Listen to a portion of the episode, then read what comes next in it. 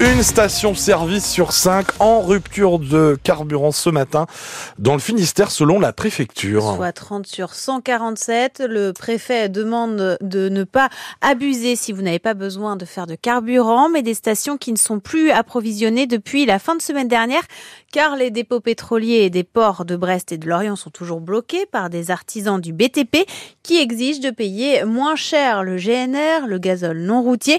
Mais la situation va peut-être s'arranger car en effet, après trois semaines de mobilisation, les petites entreprises et travaux publics ont enfin reçu une proposition de Bercy hier. Stéphane Gézéquel, le président de la Chambre nationale des artisans des travaux publics et du paysage dans le Finistère. Une proposition a été mise sur la table euh, qui consiste en un remboursement euh, de la surtaxe qui a été acté au 49.3, un remboursement annuel, c'est-à-dire que l'on paye à la pompe et puis l'année prochaine on se fait rembourser euh, de cette surtaxe, juste pendant un an. Donc, donc ça veut dire que de toute façon dans un mois on remet le couvert pour négocier la période 2025-2026. C'est vrai que ça nous épuise un peu, on a un peu autre chose à faire. S'il faut repartir encore au charbon, si je peux m'exprimer ainsi, ça risque d'être compliqué encore. C'est un soulagement, oui et non. Euh, en attendant, on fait toujours la banque, hein, euh, puisque nous, on va la payer, la taxe, euh, et elle sera remboursée qu'en 2025. Donc on fait la banque, ça impacte sur nos trésoreries. Nous, ce qu'on souhaitait, c'était une annulation pure et simple de la taxe, et puis point barre, on n'en parlait plus. S'il y a que ça à prendre, eh ben, on prendra, mais au demeurant, on n'est pas satisfait complètement. Non. Et le sous-préfet de Brest précise que des poursuites pourraient être engagées contre les manifestants pour entrave à la circulation. À Lorient, c'est la justice qui pourrait exiger un déblocage du dépôt pétrolier.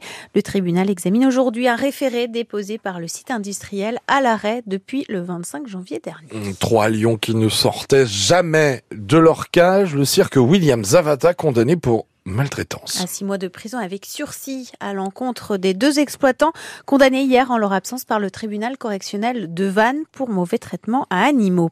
Procès à Saint-Brieuc d'un jeune chef d'entreprise qui possédait deux sociétés spécialisées dans la rénovation de l'habitat. Il est jugé pour avoir escroqué plus d'un million d'euros à 62 personnes âgées. L'audience doit reprendre ce matin.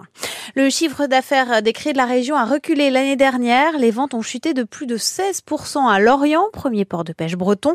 Une perte de plus de 20% des volumes totaux de poissons débarqués au Guilvinec, plus de 27, 29% à Douarnenez, en cause le plan de sortie de flotte décidé après le Brexit.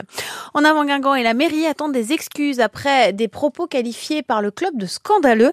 Pendant la retransmission du match de foot de D1 féminine samedi, un technicien de FFF TV a tenu des propos grossiers à l'encontre de Guingamp, énervé par la pluie et le vent qui ont inondé son matériel. La vidéo mise en ligne sur les réseaux sociaux est devenue virale avec plus d'un million de vues. Les volleyeuses de Quimper disputent ce soir les quarts de finale de la Coupe de France. Le Quimper volet 29 reçoit les Mosellanes de Terville-Florange. C'est à partir de 20h et en tête de l'Arkea Ultime Challenge Brèche, toujours Charles Caudrelier devant Armel Lecléache et Thomas Coville.